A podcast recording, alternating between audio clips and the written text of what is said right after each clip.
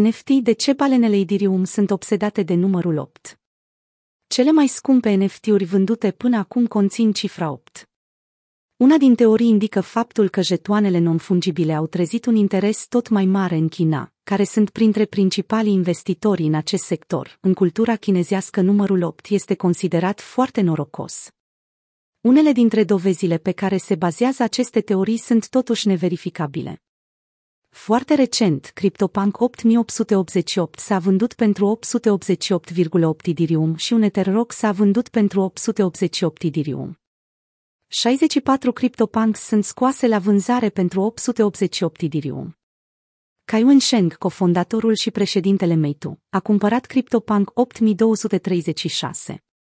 Investitorii chinezi s-au întrecut în a cumpăra de pe internet NFT-urile din colecția CryptoPunks. Fondatorul Meitu, Kaiwen Sheng, a cumpărat CryptoPunk 8236 cu 125 Idirium. Fengbo a cumpărat CryptoPunk 7252 pentru 1600 Idirium, aproximativ 5,33 milioane de dolari. Ce au NFT-urile atât de special în ceea ce privește numărul 8? O teorie spune că balenele chineze sunt atrase de numărul magic.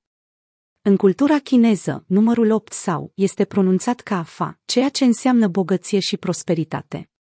Alte numere favorizate de chinezii sunt 1314 înseamnă în această viață pentru totdeauna. 520 înseamnă te iubesc.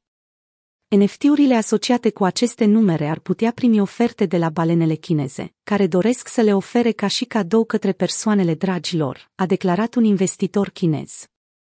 Investitorul, care a cerut să nu fie numit, a spus că ceilalți colegi ai lui, investitorii chinezi bogați, achiziționează NFT-uri cu o regularitate tot mai mare.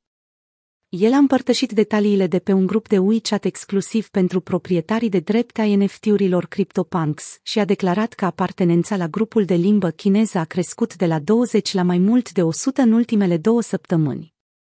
Explozia de membri sugerează că interesul pe care îl trezesc NFT-urile în rândul societății chineze este în creștere. Ei au prieteni bogați și puternici și probabil discuțiile despre CryptoPunks și criptomonede în timpul întâlnirilor la cină sunt un lucru uzual deja, a continuat investitorul. A mai menționat că un alt om de afaceri chinez, Bofeng, asociat senior la Dragonfly, are un CryptoPunk ca imagine de profil pe WeChat. Despre cofondatorul Alibaba, Jotsai, se zvonește de asemenea că deține un CryptoPunk, dar nu există dovezi puternice pentru asta până acum.